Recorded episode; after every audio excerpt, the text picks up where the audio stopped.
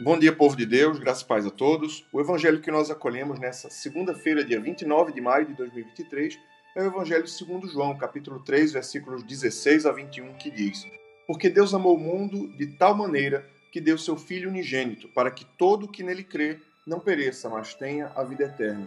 Porquanto Deus enviou o seu filho ao mundo, não para que julgasse o mundo, mas para que o mundo fosse salvo por ele.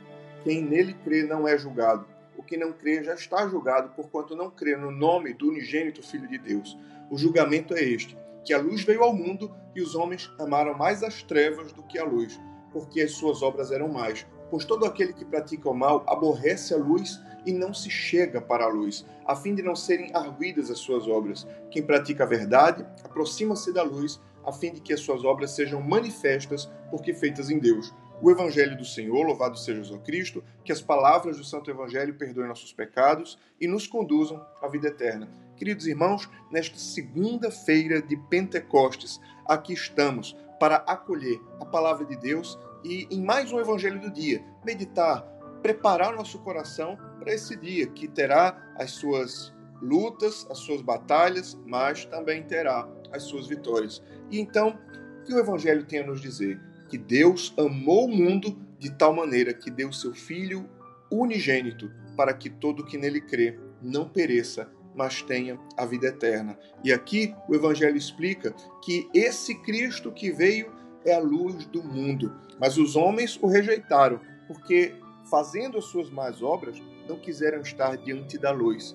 Ao passo que todo aquele que abraça o Evangelho é como quem vem para o raio de ação da luz, para que ela possa iluminar suas obras e possa ser, possam ser contempladas por Deus. Hoje, peçamos ao Senhor a graça de que, pelo dom do Espírito Santo, cada vez mais possamos nos aproximar da luz, para que as nossas obras e, sobretudo, a nossa vida e nossa alma estejam diante de Deus.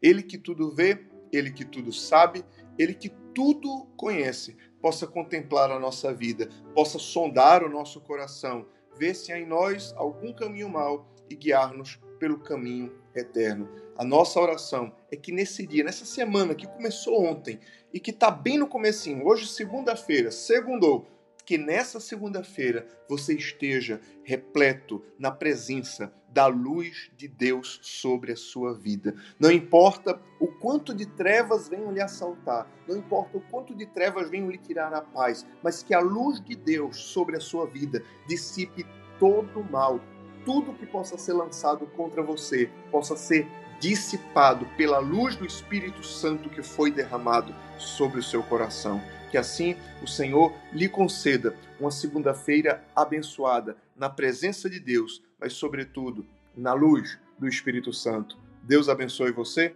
Deus abençoe o seu dia. Em nome do Pai e do Filho e do Espírito Santo. Amém.